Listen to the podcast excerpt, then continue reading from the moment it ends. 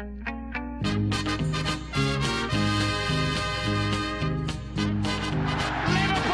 are champions of Europe again. Liverpool are prize winners again. Liverpool is in the record books.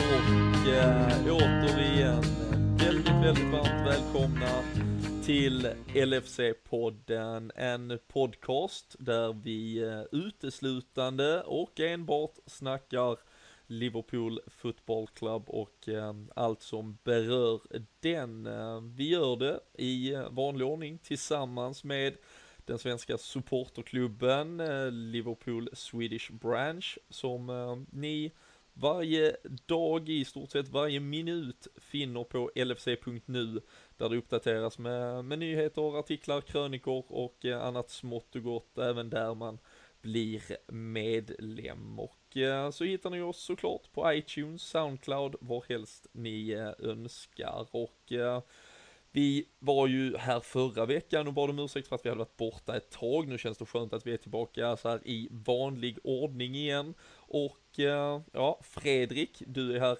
igen ja, också. Härligt. Fantastiskt. Du, li, lite sådär eh, trotjänare, har burit lite av en kaptensbindel hela säsongen Mm. egentligen och funnits här när det har blåst storm känns det som. Ja, men jag kommer ihåg hur vi har pratat om det här med hur en backlinje och en målvakt ska vara intakt tillsammans. Så jag känner att jag, jag har pratat mycket om det och det här är ju våran relation tillsammans med podden så att det, det känns bara bra. Är du som är Mignolet eller är du Lovren då? Ah, jag vill nog hellre vara någon av de andra så att... Eh, Det, det låter vi vara osagt.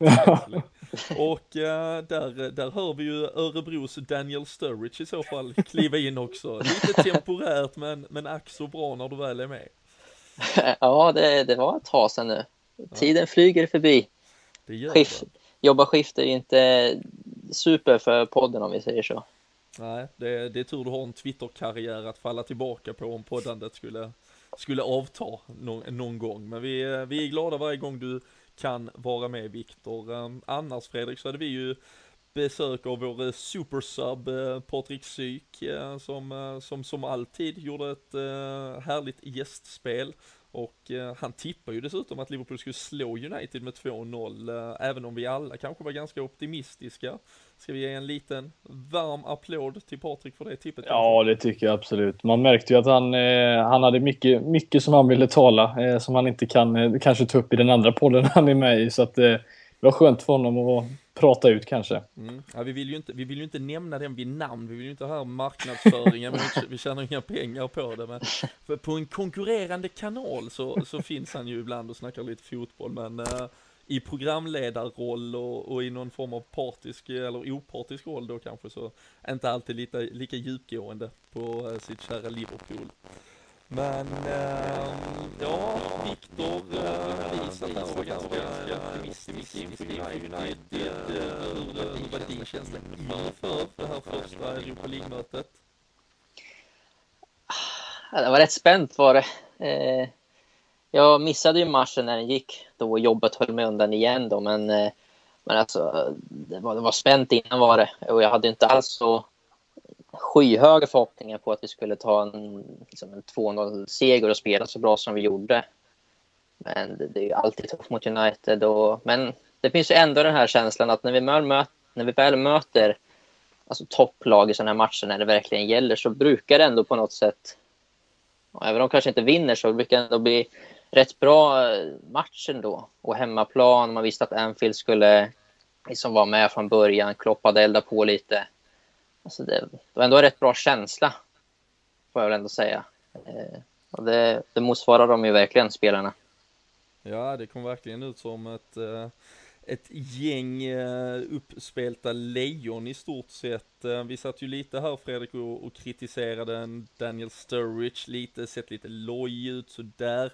Kanske inte ska heller dra några växlar här, men han kommer ändå in och, och gör det där viktiga målet i det där pressade läget och Liverpool ställde också upp med ett extremt offensivt lag. Eh, vad tyckte du om det som presterades och, och hur kändes det när vi liksom eh, klev ut där och ändå, ja, också det kändes lite som det här Magic Night på att det var verkligen något speciellt redan från start.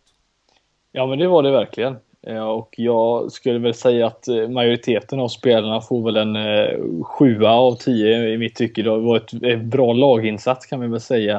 Det var väl Sturridge som jag visserligen inte tyckte kom upp i den standarden.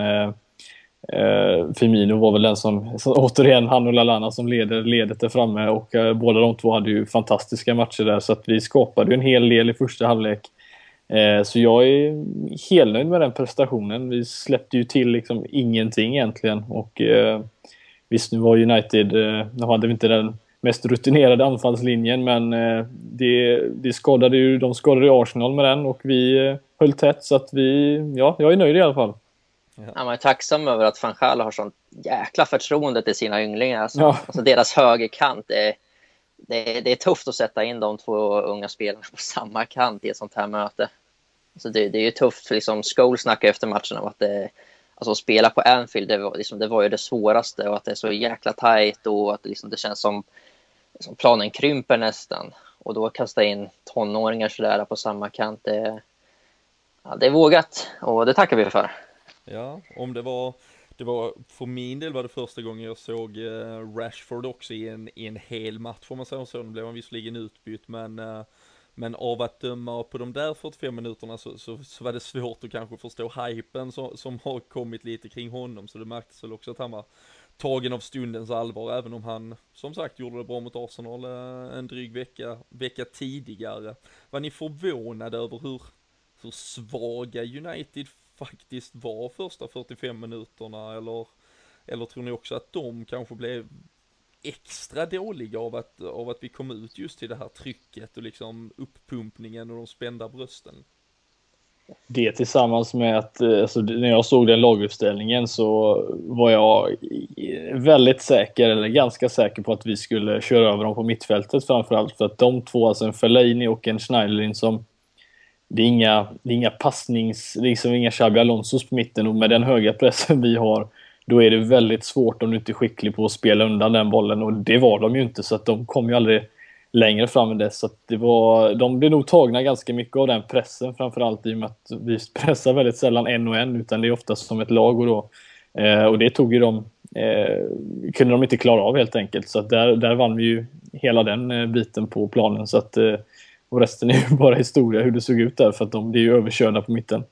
Ja, absolut. Och det var trots allt ett Liverpool som i avsaknad av James Milner som blev sjuk där inför matchen eh, tog in, nu kanske vi inte ska säga ja, vem som egentligen ersatte honom på, på pappret kunde man väl påstå att det var Adam Lallana men, men, eh, men en spelare som kanske absolut har växt ut till att eh, ha en ordinarie tröja nu men det var ju fyra offensiva krafter på så sätt eh, kontra att vi kanske har varit lite mer balanserade. Var det något som förvånade dig Viktor att vi ja, att det inte var en till exempel Joe Allen som gick in på ett mittfält där? Nej, egentligen inte. Alltså, för det är ändå...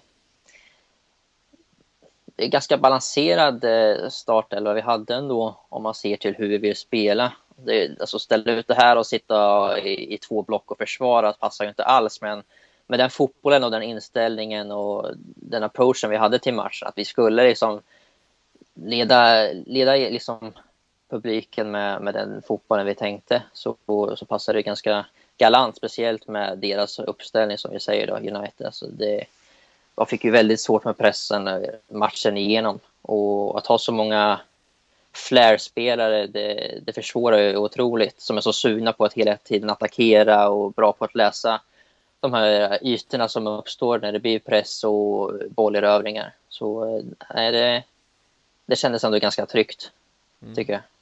Sen var det ju trots allt eh, en straff som krävdes. Det var också bara, bara 1-0 efter 45 minuter. Eh, David de Gea kanske förtjänar sig ett, ett omnämnande Fredrik för den insatsen. Eh, skulle ju varit väldigt mycket mer till Liverpools fördel.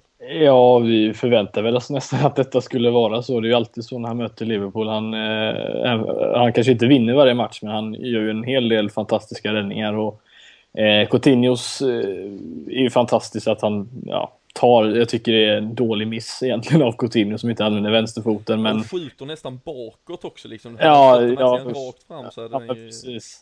Eh, så de andra tycker att han gör riktigt, riktigt bra. Eh, så att han var ju deras bästa spelare, inte Fellaini som van Gaal var ute och så efter matchen. Men, Eh, jag vet inte vilka, vad, vad, han röker där borta, men eh, nej, det, man vet ju att han ska ha en sån match och det krävs, krävs ju lite extra för att göra mål på honom och det har vi ju märkt nu under några säsonger vi har mött honom. Ja, det var ju också något som vi satt och pratade om här för en, för en vecka sedan att Mm. eh, ett, en, rik- en verklig dröm vore ju om, eh, om han var skadad och, och otillgänglig där till matchen men eh, ja det säger väl också lite om vår offensiv då att vi faktiskt kan vinna med 2-0 eh, trots att han var den väggen som han eh, allt som oftast numera, numera är och eh, ska väl absolut med respekt nämna honom är ju den absoluta toppen bland, eh, bland dagens världsmålvakter helt enkelt. Det känns som man har växt ut i den kostymen till fullo men eh, imponerande att Liverpool kunde, kunde få hål på honom trots allt. Eh, Victor United kom ändå ut som ett lite annat lag i andra halvlek. Michael Carrick gick in, man spelar tre 5-2 eller någon variant med ja, en libro. Eh, spännande nog, Fanchal uh, provar sig fram såklart, men eh, lite rädsla kände jag i all pessimism. Hur, eh, hur lugn var du? När eh, United ändå, de fick en liten gnista i andra halvlek. Alltså, jag såg matchen i efterhand så man får ju inte den. Jag visste ju resultatet, hade sett målen så jag, man, man får inte de känslorna på samma sätt såklart. Men eh, alltså jag hade, det jag hade läst innan så, för jag följde ju matchen lite på Twitter och sådär, var att, eh, alltså att United ändå tog tag i det och åtminstone var typ lika bra som oss första 10-15 i andra. Men alltså, jag tyckte vi var, vi var det bättre laget matchen igenom. Alltså, de fick väl lite andrum kanske, men skulle inte klassa det som att vara lika bra som oss. Det kändes ändå som att vi hade greppet hela matchen och liksom självförtroendet och hade kontroll på det hela. Eh, och sen, eh, liksom, det, det bytet gav dem, gav dem en kvart och sen eh, så var vi tillbaka på front foot igen. Men det var ju det där extra spelaren där bak för att just spe, de, skillnaden som blev för United var att de höll i bollen på ett annat sätt. De började bakifrån istället för att slå bara massa långbollar som de gjorde tidigare. Utan nu jobbar de sig framåt och då höll de ett ganska stadigt grepp många gånger under vårat, eh, i våran, eh, eller på våran planhalva. Eh, men de kom ju aldrig fram till något. Det var ju där problemet låg för dem. För att vi ja, låg och täckte ytor helt enkelt. Men eh, jag var precis som du sa Robin, jag var lite nervös när de började komma fram. Det var som att de tryckte sig framåt eh, gång på gång hela tiden och var nära på att få ett avslut. Men det var egentligen bara Fellainis eh, halvnick i slutet som faktiskt var liksom nära faktiskt. De hade väl bara ett skott på mål så att det säger väl en hel del om hur den matchen såg ut också. Ja. Alltså, matchen slutade med att vi hade 60% bollinnehav mot deras 40. Liksom. Mm. Vi hade åtta skott på mål, de hade ett. Så alltså, det var ju övertygande seger får man väl ändå säga. Ja, sannoliken. Och ibland ganska, ganska bra som du nämner där Victor, när man ser en match eh, icke live, om vi säger så, en Liverpool-match framförallt så kan man koppla bort känslorna på, på samma sätt som man kanske jag sitter utan känslor om man ser en match mellan eh, Chelsea och Manchester City till exempel och kan faktiskt bedöma den utifrån det rent fotbollsmässiga. Eh, vilket ofta kan vara svårt när man sitter live för då känns det ju som att bara United liksom håller i bollen fyra passningar så blir man ju rädd igen kanske just för att man, man sitter där på nålarna eh, som så många gånger förr och man ser scenarion framför sig så här men ehm, Ja, jag kan tänka mig att det, det kändes klart mer betryggande liksom när man, när man inte eh, kopplade på den, eh, den känslostormen som det annars kan vara i, i ett liveskede mellan eh, Liverpool och eh, United. Men eh, oavsett hur man upplevde de där första 15 så, så kom vi ju verkligen ur det och verkligen tillbaka in i det Fredrik och, och pressade i stort sett för att den där ledningen skulle blivit ännu större istället och vi ja, bubblade till ordentligt med framförallt kanske Adam Lallana och Roberto Firmino i uh, ja, galant form under Mm. andra halvlek. Ja, Jag var ju mest besviken på att vi inte... Det här är ju en match som vi egentligen kunde dödat helt och hållet. Alltså den här andra matchen som kommer nu på, på torsdag hade kunnat vara avgjord egentligen. För att hade vi vunnit med 3-0 eller 4-0 som vi borde ha gjort egentligen så hade den här matchen varit eh, ganska död. Nu finns det fortfarande lite hopp för United eh, i och med att de har hemmaplan och att ja, vad, som än, vad, vad som helst kan faktiskt hända i en fotbollsmatch. Eh, så att jag, jag var mer nervös eh, i, liksom i, i början där innan vi fick våra chanser och framförallt i straffen här, för den skedde väl en runt kvart, 20 minuter va? 20. Ja. och efter det så var ju de öppna som ett hav eh, när vi kontrade runt och fick spelat runt deras mittfält. Så att, eh, Eh, och jag var väl rädd för domaren också. Nu var väl ingen domare, eller en domare vi visste skulle ge mycket kort. Och, Vilken eh, jöns det var. Ja, jag vet inte var de hittar de här människorna. Nu läste jag väl innan, match, eller innan vi spelade in här också att han som ska döma på torsdag är den som blev klassad som den sämsta i VM senast. Så att man vet mm. aldrig vad som kommer vänta nu på torsdag heller. Så att eh, det är fortfarande öppet skulle jag säga. Mm. Ja, det är ju det. Alltså ett tidigt mål för United så då lever det. Så det hade ju varit grymt gott att få in en trea. För, för då, mm. liksom, då ska det väldigt, väldigt mycket till för att man ska tappa det. Liksom, även ett rött kort efter 30 ska, det ska man ju kunna hålla undan en tre mål. Sådär. Mm. Men eh, det, det blir tajt. Det blir tajt, ja vi får, vi får väl se. Men eh, 2-0 kom, eh, Roberto Firmino eh, nämnt honom. Han fortsätter med sin fantastiska form här. Eh, vi, vi pratade lite om honom senast också, men ehm, Adam Lallana annars är ju den spelaren som kanske är lite i skymundan och vi har nämnt honom under Jörgen Klopp att han ändå tidigt anammade den här pressspelet och den här attityden som Jörgen Klopp har eftersökt vi har ju varit väldigt frågande till var Adam Lallana egentligen var, var han befinner sig, vart han är på väg, hur viktig han är, vilken typ av spelare han är. Um, börjar han närma sig det där erkännandet och att han faktiskt håller på den här nivån nu, Viktor? Alltså, det är väl egentligen de senaste, senaste perioden som han verkligen fått, alltså, som han har varit riktigt bra. Men det känns väl som att det, är, för mig, mig i alla fall, att det är mer hela laget som har fått ett uppsving nu sen revanschen på City och därefter. Eh, att han ska hålla den här nivån liksom fortsätta resterande av säsongen och sen gå in i nästa säsong med den, det, det känns inte riktigt troligt tycker jag. Eh, det känns som att han har, han har hittat en liten peak tillsammans med laget och just nu så, liksom, han var ju fantastisk mot United. Det går inte att säga någonting annat om, men det är väl inte hans liksom, nya normala nivå om vi säger så. Det tror jag inte. Mm. Däremot Firmino är väl en sån som alltså, börjar hitta alltså han har gjort mål och assist ganska länge, men det är inte alltid han har spelat så fantastiskt. Men han börjar komma tillbaka till sin, alltså sin vanliga nivå, för det är det man har sett i Tyskland. Det är det han har levererat där. Det är inte bara mål, utan han har ju faktiskt varit eh, liksom bra i, liksom i matchen också. Eh, så, så där tror jag mer är en sån spelare som liksom, vi verkligen ser hans, hans riktiga personlighet. Mm. Alltså den passningen han drar till Klein där, eh, till straffen, det är ju en sån där Eh, Eh, man sitter och hyllar Coutinho för att göra gång på gång, men det, det är ju så briljant att hitta en... Jag är liksom...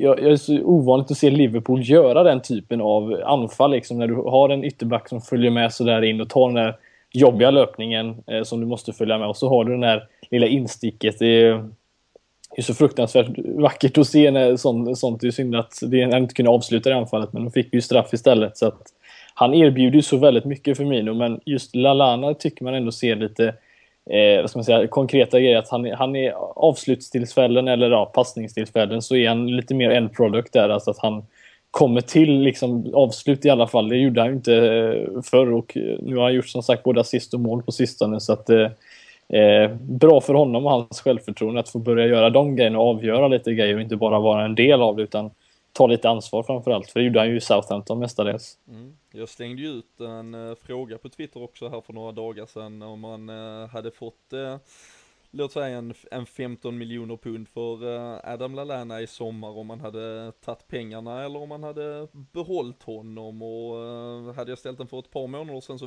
vet jag att jag hade fått ett annat svar men 82% tror jag det var, nu minns jag inte exakta siffran som som ändå vill behålla Adam Lallana idag. Ehm, hur känner ni där kring hans status, ehm, att han inte är liksom en världsspelare, den store stjärnan, men samtidigt han erbjuder ju hela tiden någonting när han kommer in. Vi har mycket, vi har ju ofta liksom pratat att det negativa har ju varit att det inte Alltså att det inte har hänt något i, som du nämnde Fredrik, i, i slutprodukten, men han har ju alltid erbjudit någonting, alltså det, det händer lite kring honom och nu om man liksom utvecklar det och framförallt att han då har anammat det här pressspelet, kan han bli en liksom en viktig spelare för dem ändå, alltså, i, i Liverpool-truppen som vi, som vi också hoppas såklart på pappret ska bli än starkare kanske om vi tittar på en startelva och så här. Alltså jag tycker inte han, alltså när vi går in i nästa säsong så tycker inte jag att han ska vara en, en startspelare. För om man ser på de, liksom de fyra vi ställde upp nu senast som ändå får, får anses vara våra fyra bästa offensiva spelare för tillfället, så Sturridge, Coutinho, Firmino och Lalana, så är det ju Lalana som är det svagaste kortet och den ytterpositionen som, som man gärna vill uppgradera i sommar.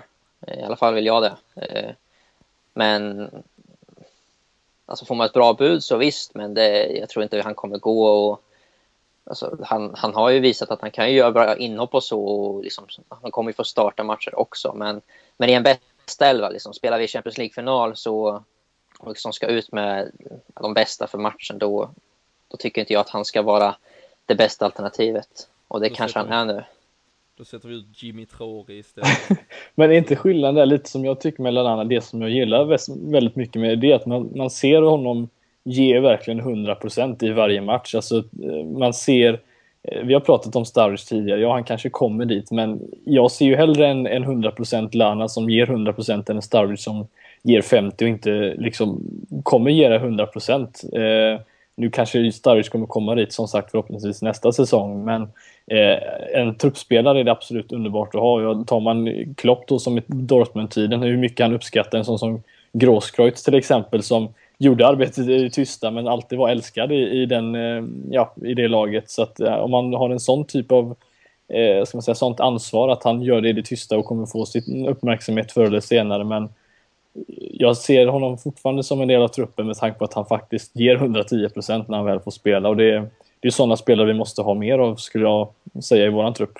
Nej, men han har ju bra inställning som du säger. Och alltså, det känns som att han tar på sig lite ledarroll utanför planen också. Han, mm. han var ju kapten i SA-15 i många, flera år och, och är mångsidig, kan spela på många positioner. Han spelar väl innermittfält, innermittfält ibland till och med under Rogers. Och, så han, han kan ju vara nyttig på det här sättet och flika in med lite mål här och var och assist och sådär.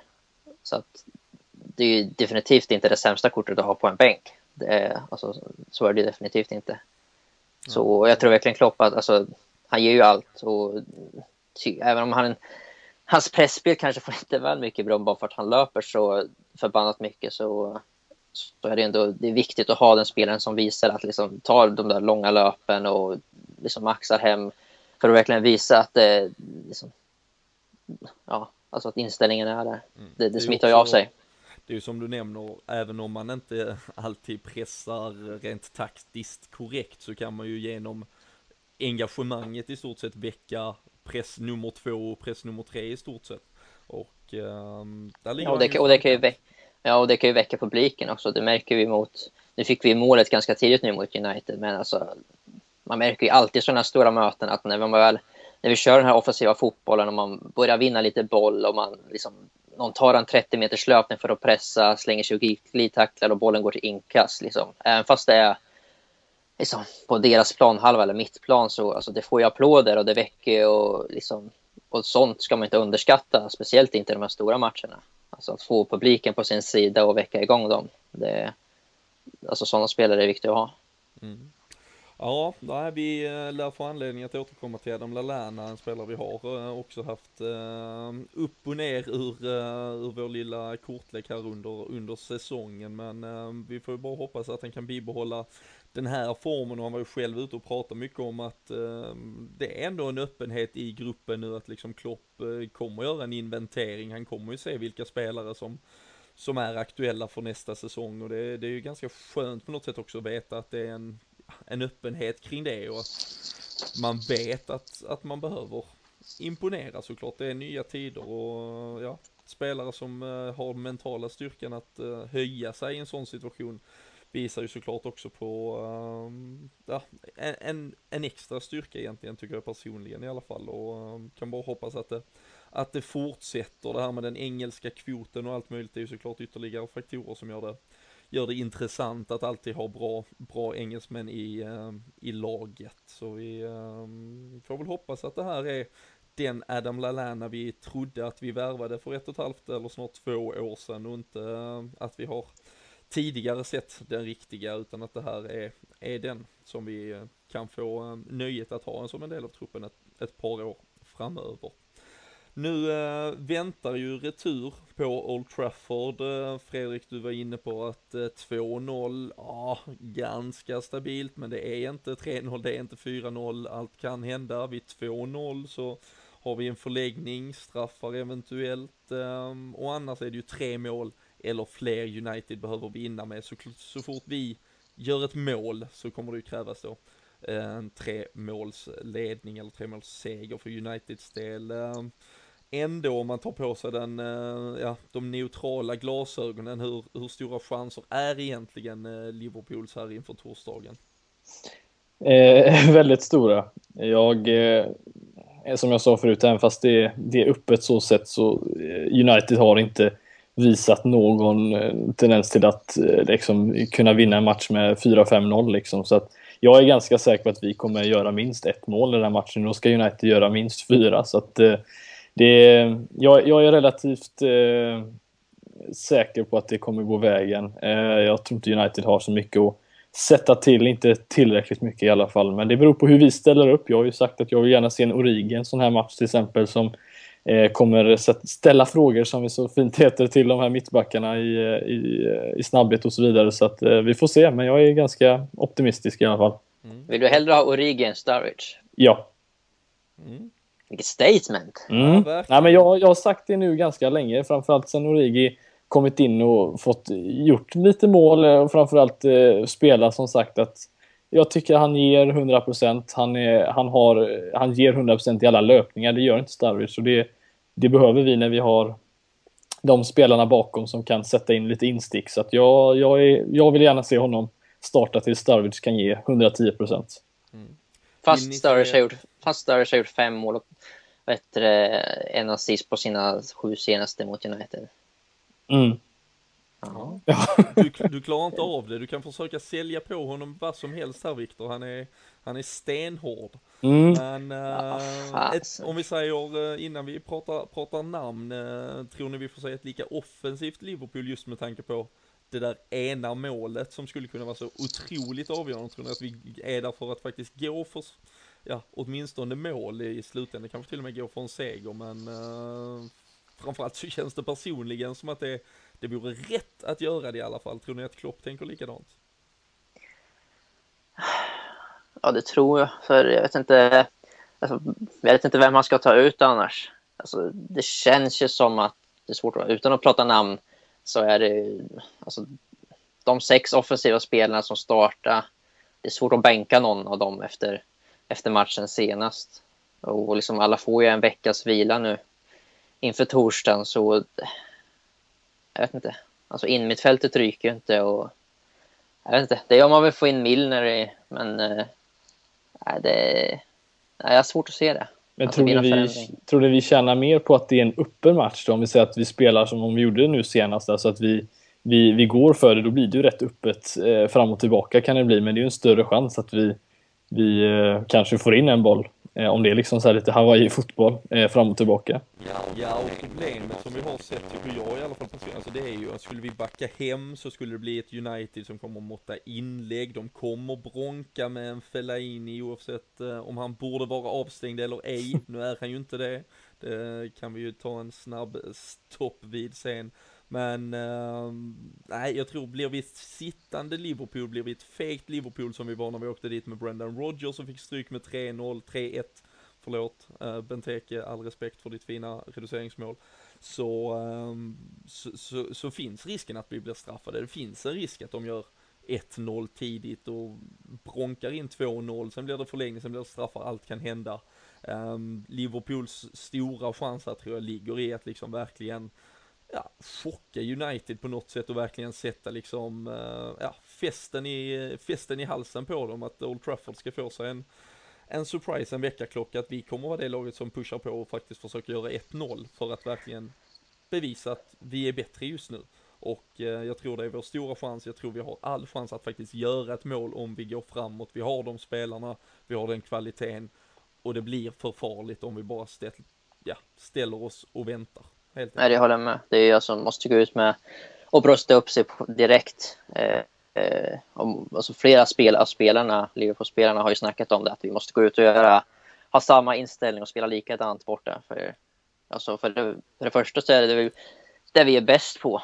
Och, liksom, och det, är där, det är den fotbollen Klopp eh, vill ha. Eh, och sen är vi har alltid varit bedrövliga på att liksom, sitta lågt egentligen. Sen, ja, sen Benitez egentligen. Eh, det, det, funkar ju inte riktigt och det är inte det materialet av spelare vi har heller. Alltså, det, det, det, tror jag kan jag inte se. Det, det kommer nog bli ganska full fläkt framåt och hoppas på att få in en balja. Det, det tror jag. Mm. Nej, det, det, tror jag, det hoppas jag också. Jag är ganska övertygad och pratar vi namn och sådär så tror jag också att vi får se en identisk startelva och det är väl eventuellt då en eh, Origi, en Milner som knackar på den där dörren och såklart kanske lite hur Klopp då tänker inför Premier League-spelet som sen väntar till helgen. Vi har Southampton där. Men eh, ja, ett ganska, ett ganska likt Liverpool om det blir exakt på spelaren men åtminstone till, eh, till sättet, till inställningen, attityden tror jag vi kan förvänta oss. Um, tror du att vi klarar det då Fredrik? Vi har ju fördelen. Jag tror inte vi förlorar, jag tror vi kryssar i så fall. Och eh, med mina matematiska uträkningar så räcker det. Ja, precis. Så, Fan, du är klipps du. du är snabb du ja. Ja, man har varit med i ett och annat dubbelmöte. Hur, eh, hur är din känsla inför matchen, Viktor? Det, ja, men det, känns, det känns bra att göra. Lite orolig där för domaren. Om han börjar spåra ur med massa kort och sånt där tidigt. Att det blir lite nervöst. Och... Kanske därför det är bra att Fellaini är med då. Ja, eller så får han någon att flippa ur med sina armbågar. Mm. Men, ja, men eh, jag tror också att oavgjort är inte alls omöjligt. Det vore kul om vi vann, för jag tror inte... Eh, ingen Liverpool-manager har vunnit på Old Trafford i sitt första möte där på nästan 80 år. Det vore kul om Klopp kunde få det. Men eh, ja, jag tar ett kryss, det gör jag. Ja, det är ju han om någon som ska slå det rekordet kan vi väl säga. Ja, det tycker jag. Ja, men det finns ju alltså. Det är ju... Alltså det, det kommer väl inte vara jättestor skillnad på Uniteds elva heller egentligen. De har väl inte jättemycket att sätta in. Nej. Och inga riktiga form, formspelare att liksom trycka på heller. Så alltså, om vi verkligen, alltså, kommer vi lika offensivt och alltså, spelarna kommer ju vara lika lättstörda om vi säger så av det här spelet då som på Anfield. Det, de kommer ju verkligen rugga tillbaka då. Och jag tror alltså, det syndromet som har varit på Anfield, att publiken liksom är ångestfylld och man verkligen känner tjocknaden av att liksom mumlandet och missnöjdheten. Alltså det, det är ju samma sak på Old Trafford nu, om inte mer. Alltså så börjar det gå emot United tidigt, då, då tror jag inte de får det stödet de kommer behöva. Nej. Nej, det, det är såklart tungt. Man, uh, man, man, vill ju knappt erkänna det, men man har ju en del United-vänner också. Man, uh, det, vänner det, och vänner. Ja, vänner och vänner. Halvt bekanta, men det, det är ju som du säger, de, de, de lider ju på samma sätt som vi det, framförallt har gjort och, och som man liksom till viss del den här säsongen verkligen har känt.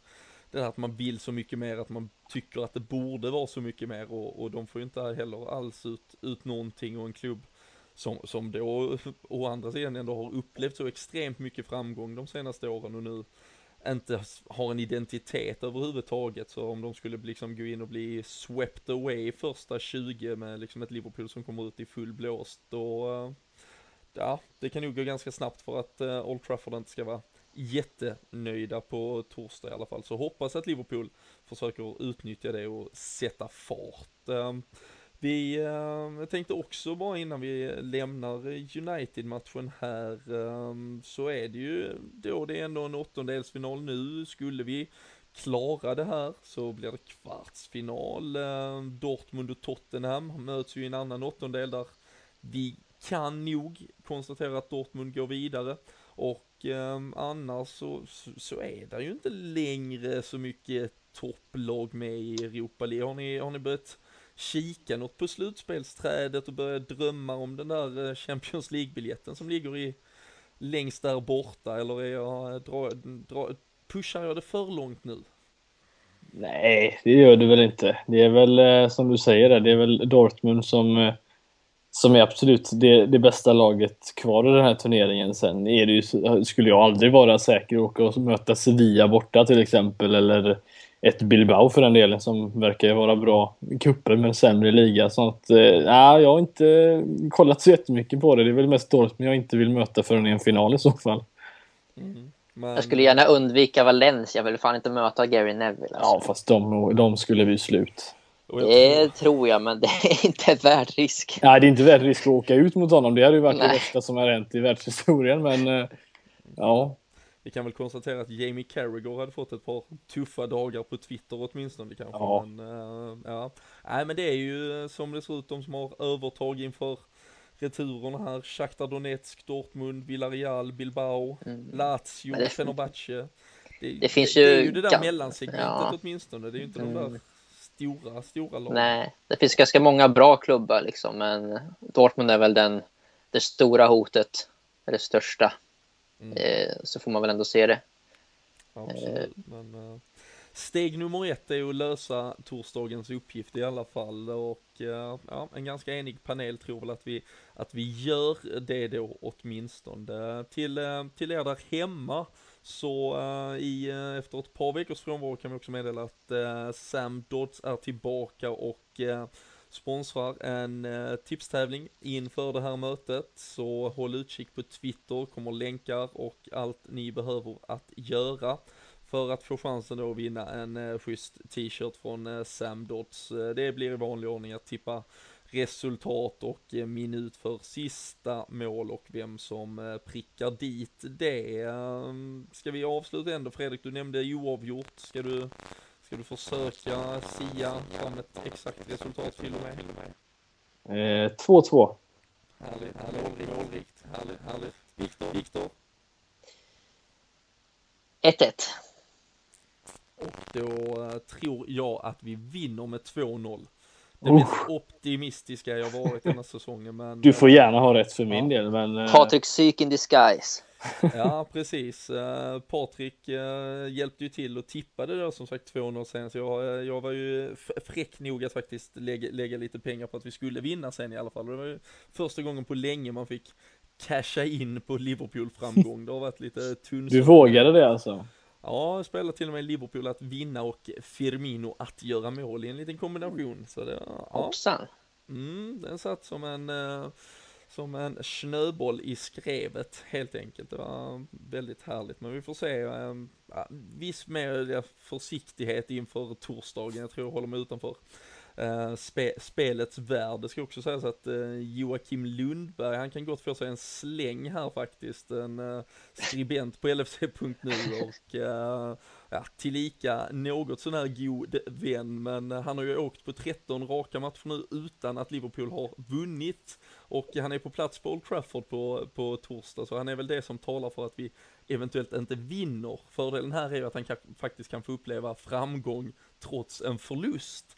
Så ehm, ja, jag, jag, tror väl kanske då med, med hans jinxande aura att det blir 1-0 till United för då, då håller han sin eh, negativa trend vid liv och Liverpool avancerar. Men vi, eh, vi får se hur det blir. Vi parkerar Europa League, vi parkerar Liverpool mot Manchester United där eh, åtminstone. Och sen ehm, så är det ju så här, Fredrik, förra veckan så satt vi här och pladdrade så mycket så vi missar ju helt alla lyssnarfrågor.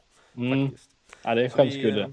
Ja, det är lite skämskudde. Vi skämskudde för andra veckan i rad också. Det är lite, lite sorgligt. Men vi, så vi slängde ut på Twitter i förmiddags istället att man kunde komma med lite nya frågor eller fler frågor här. Så jag tänkte att vi skulle försöka ta lite om, eh, om dem. Eh, Pierre Eriksson var den som eh, högg först på bollen här och tycker att vi är så rysligt dåliga på frisparkar sedan Gerard och Suarez eh, lämnade. Nu nämner han kanske den största frisparksspecialisten där finns, eh, Hakan Shalhanoglu. Eh, med reservation för uttalet och att han inte borde kosta mycket lägger han till. Det tror jag väl däremot jag att han kanske skulle göra men hur känner ni kring Liverpools fasta? Hörnor och annat har vi ju, har vi ju nämnt men saknar man lite edge, saknar vi en pajet när det, när det vankas frispark framme vid Det är ju gratismål egentligen när man tänker efter. Alltså det, är, det är ju sådana det är mål som kan ge en i slutändan kanske tre poäng eller liksom kan avgöra extremt mycket. Så att ja, man saknar det. Suarez gjorde ju en hel del Eh, bättre än Gerard för den delen på det frisparken för, med tanke på procentuellt hur många han satte och hur många han sköt också. Eh, men eh, det är klart, vi, så fort en Henderson ställer upp sig eller en Coutinho så vet man ju knappt att eller vet man ju direkt att det här kommer troligtvis inte bli mål så att man är inte jätteoptimistisk. Men Benteke har ju faktiskt sett göra några i Villa så att inte han får ta någon det är lite förvånande men eh, han är ju inte på planen så ofta längre. Nej, men han, när han väl är där kan man väl säga.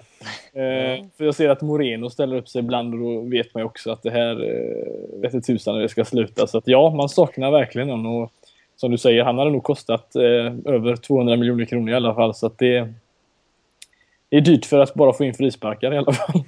Ja. Men det hör väl också till, alltså visst, eh, själva frisparkar och hörnor så är väl inte toppklass direkt i Liverpool, men å andra sidan så har väl vi en av de alltså, kortaste lagen i Premier League. Och, alltså, Premier League är ju en så otroligt fysiskt och huvudstark liga. Så ligger man i botten där, då är det... Alltså, jag även tror, om... Jag tror även att om, vi pratar direkta frisparkar här. Alltså. Jo, men det hör väl ändå till samma kategori. Alltså det, att ha någon för det, våra hörnor är väl ingen som har varit särskilt imponerad över heller på senare tid. Um, men Det- det- det en specialist hade varit fint. Ja, absolut. Nej. Coutinho fick ju, blev framröstad till eh, månadens mål där, hans frisparksfräckis mot West Ham i FA-cupen, men, men utöver det så har det ju, eh, ja, tyvärr lyst lite med sin frånvaro, att vi, att vi drar frisparkar direkt i mål sedan framförallt då Suarez lämnade. Sen eh, Niklas Johansson, eh, ja, han svarar kanske på, på den själv här, men är Sako Lovren numera det givna mittbacksparet? Även när Martin Skertel är tillbaka. Ehm, um, Sako och Lovren som fått väldigt mycket beröm båda två Viktor för sina insatser senaste tiden. Ja, det känns ganska givet. Eh, alltså det, det är väl många som har haft svårt att välja mellan Lovren och Skerten den här säsongen. Vissa har varit på Lovrens sida, vissa på Skertens. Och själv har jag varit ganska hugget som stucket och typ spelat den som, som har varit inne i formen. De har ju gått skadade och gått om varandra och lite sådär. Men, men nu har ju Sarko och Lovren fått spela en, ja, en hel del matcher tillsammans ändå och bara väl få, få igång något eh, samförstående där. Och de har gjort det bra senaste tiden. Det går inte att säga någonting annat om. Eh, så jag ser ingen anledning att, att kasta in Skelte som, som lirade med u laget för några dagar sedan mot United faktiskt. Det var ju torsdags var det. det var samma, Eller om det är fredags Nej, kanske. Ja, fredags. både, Steven så. Carker och, eh, och Martin Skertel Mm, spelade, ju, ja. spelade ju den matchen istället. Ja, han, eh, Niklas Johansson, han nämnde inte Kåker. Nej, han, eh, han har eh, fallit lite i skymundan. Det, det blev inte den drömvärvning vi alla spådde att, det- att det skulle bli. Um, nej, skämt eh, åsido. Uh, som ett brev på posten där så har ju Henrik Hjalmarsson fyllt på med om min då personliga inställning har förändrats till Saco. Det har väl inte varit någon hemlighet att jag kanske inte varit hans, hans största fan, men eh, nej, jag är, eh, jag är inte, jag är inte svårflörtad. Vad gäller att eh, ändå ge beröm när eh, beröm är på sin plats. Och självklart gör han och Lovren det väldigt bra just nu. Vi har ett väldigt, väldigt fint record om vi tittar till insläppta mål framför allt. Och eh, dock så kommer jag väl inte komma undan att jag liksom hans sätt att spela fotboll kan vara alldeles briljant men det är också en alldeles för stor portion av en frustrerande um, ja, spelstil rakt av egentligen som, som, som jag nog aldrig kommer att fullt um, vänja mig vid eller att känna ett lugn vid. Um, det är väl lite, ja, vilken riskbenägenhet man är beredd att ta. Jag känner att han är för mycket risk fortfarande. Jag tror inte att han kommer vara den spelaren som vi liksom ska bygga ett stabilt försvar kring. Utan eh, jag, jag tror att den dagen Liverpool verkligen liksom konstaterar att nu har vi ett så jävla bra försvar. Då, då är inte Mamadou Sakho en, en del i det och, och högst tveksamt även Dejan Lovren. Men, eh, men självklart gör de det riktigt, riktigt, riktigt bra just nu och eh, självklart så ska vi också behålla, för det är ju något vi om inte annat i alla fall alltid har konstaterat här tycker jag att vi liksom när någonting väl sitter så ska vi ju inte in och pilla i det. Och även om man skulle kunna hålla Martin Skärtel som en individuellt bättre spelare om man nu tycker så, så inte ens i det läget så skulle jag ju vilja riva upp en backlinje eller ett mittbackspar i synnerhet då som, som fungerar så bra. Så um, ja, lite, lite som Adam Lallana såklart ska han fortsätta och självfallet ska han fortsätta och bevisa att han är tillräckligt tillräckligt bra. Nu får vi se hur det ser ut inför, inför, inför inför transfers och, och, och kommande säsong. Ehm, har du något att inflika annars vad gäller försvaret Fredrik? Ehm, jag tycker, när man kollat på, jämfört de två, alltså Lovren och Sarkos, tycker jag att Lovren på något sätt har eh, jag vet inte om ni håller med men jag tycker han har varit bättre. Är den bästa mittbacken eh, den senaste tiden. Eh, har mognat extremt mycket. Men skulle kanske säga att han är den här 20 miljoner punds försvararen som vi betalade för, sett det så. Men jag tycker ändå han har mognat eh, väldigt mycket och känns väldigt trygg med bollen också återigen. Och, eh, så att jag, som du säger, varför gå in och göra något dumt eh, och, och ändra när det går bra? Så att jag, jag sitter mest och njuter i bakgrunden kan man väl säga. så länge det håller. Ja, ja men det ska du, eh, det ska du få lov att ja, göra. Vi, vi har ju också fått en fråga, nu han jag nämna det lite i förbifarten där tidigare vad gäller Fellaini, hans armbåge, även Manchester United ja vi ska väl inte säga fansen, men eh, folket som befann sig i deras ände, trots allt. Eh, ehm, de här sångerna, Hillsborough-hånen som, eh, som eh, basunerades ut över Anfield. Det, ehm, de slapp undan straff både på den här armbågen som Fellaini sätter på Emre Can i de absoluta sista sekunderna och ehm, klubben och deras, ja, då supportrarnas agerande. Vad uh, har ni, ja, känner ni någonting kring det eller rinner det av er eller vad, hur, vad tycker ni om båda situationerna? Alltså, det är, alltså, Fellaines armbågar har vi ju vant oss vid och tyvärr har vi också vant oss vid att han, han kommer undan 99 procent av gångerna. Eh, det som är märkvärdigt med den här gången är väl att det sker, liksom, det är inte en situation om de slåss om bollen utan det är ju liksom i ren aggre aggression som man bara fäller ut bommen liksom rakt i nyllet på honom. Och att, och att, liksom, att domaren inte ser det, det är ju inte så konstigt. Eh, men att liksom det inte sker något i efterhand det är ju jäkligt märkligt. Det är, när det är så tydligt och att, jag vet inte, det var, de gav väl samma anledning till att de blundar för det som att de blundar för de här sångerna om Hillsborough. Att, liksom att nej, men domaren nämnde det inte i sin rapport så så vi ser ingen mening med att gå vidare med det. Inte att det inte var, att det inte gick, utan ja, men, det är liksom ingen mening. typ. Men det är väl ofta så det är, att om, om domaren inte ser någonting, jag vet inte hur det är, vad de kan göra efterhand, men eh, det är ju det är ju sånt här som man som fotbollsälskare egentligen vill ha bort eh, från sporten. Det är frågan om det någonsin kommer gå. Nu tänker jag framförallt på ramsorna där. Alltså det, det är rasistiska påhopp och det är såna här grejer som sker hela tiden och det är svårt att få bort det för att ja, ger man ett förbud till fansen att inte vara där nästa match så kommer, de, så kommer det någon gång att hända i framtiden ändå. Så att den delen eh, är svår kanske att, att, få någonting fixat åt. Men för linjedelen kan jag faktiskt inte förstå för det är en, det är en ren fara egentligen. Nu kanske inte det här är den, den värsta armbågen han har gett ut men just grejen att kunna komma undan med det, det, det kan jag faktiskt inte förstå. Men det är väl för att han inte såg det och de tog, med, tog vidare helt enkelt.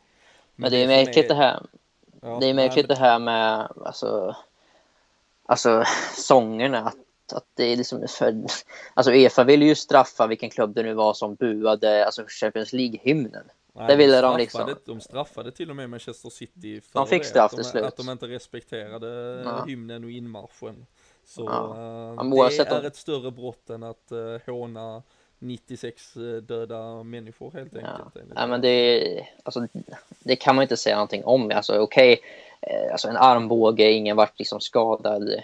Alltså, och hoppar de över det så det blir väl inga jätteskriverier om det. Som det blir, ja visst, det var dåligt. Men alltså sådana här, alltså sådana sånger, att, att man blundar för det, det, det är helt makalöst. Alltså, men tror det, ni påverkar att det är Europa League då? Och att det inte är Champions League just för att det inte är om det hade varit någon skillnad om det hade skett till exempel i en Champions League med tanke på att de faktiskt, ja som du säger, straffar det här som sker i deras största turnering kontra den andra om det skulle påverka.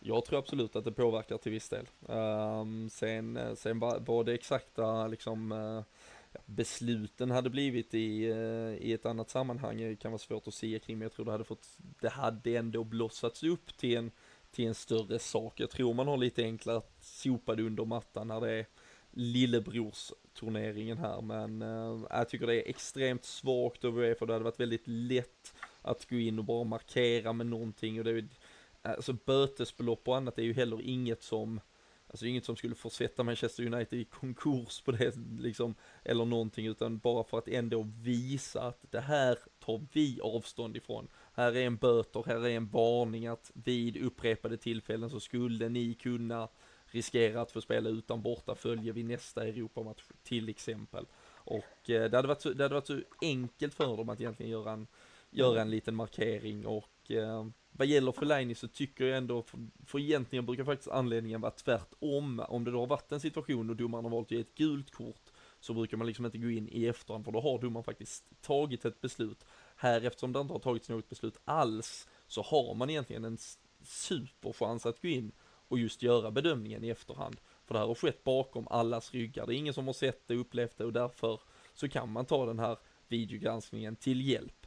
Och eh, ja, nu tror väl jag lite som James Pierce eh, skrev också när han basunerade ut nyheten att eh, ja, det kanske är, frågan är vem som tjänar mest på det, att han är inte avstängd um, om eh, United uh, fortsätter med honom som en ganska stillastående mittfältare så, så kanske det kan uh, gynna Liverpool trots allt men, men ganska märkligt av Uefa i, i båda situationerna. Ja, det, är alltså, det, är så för, alltså, det är så konstigt att man inte går in och gör någonting, att man bara låter det gå förbi.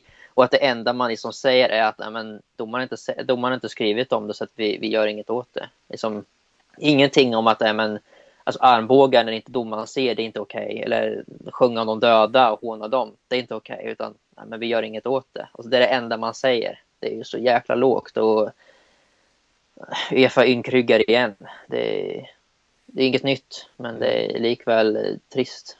För det är väl också tyvärr liknelsen utöver att, och det hade säkert kunnat vara omvänt om det hade varit Liverpool som hade gjort det, kanske Liverpool hade sluppit undan.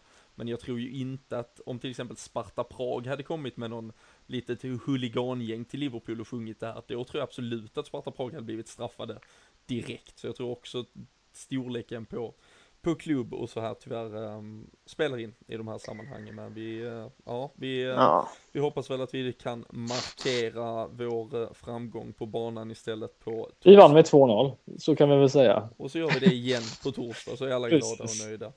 Um, en sista fråga som egentligen kanske inte är en fråga på det sättet utan mest något vi kan reda ut här. Vi försökte faktiskt reda ut det på Twitter och kan göra det igen då för den som missat det. Det är ju frågan kring det här om Liverpool går till final i Europa League och eh, man möter Dortmund och eh, Dortmund är klara för Champions League via sin liga. Det skulle ju även kunna vara mot ett spanskt lag som eventuellt tagit sig till CL via ligaspelet.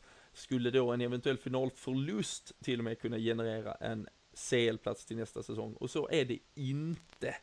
Utan eh, den här extra platsen som man har slängt in i Europa League kan endast ges till en eventuell vinnare av Europa League. Kommer man tvåa så, alltså, eller om det vinnande laget då redan har en plats från inhemska ligan så stryks helt enkelt den här extra platsen. Den, eh, den försvinner igen.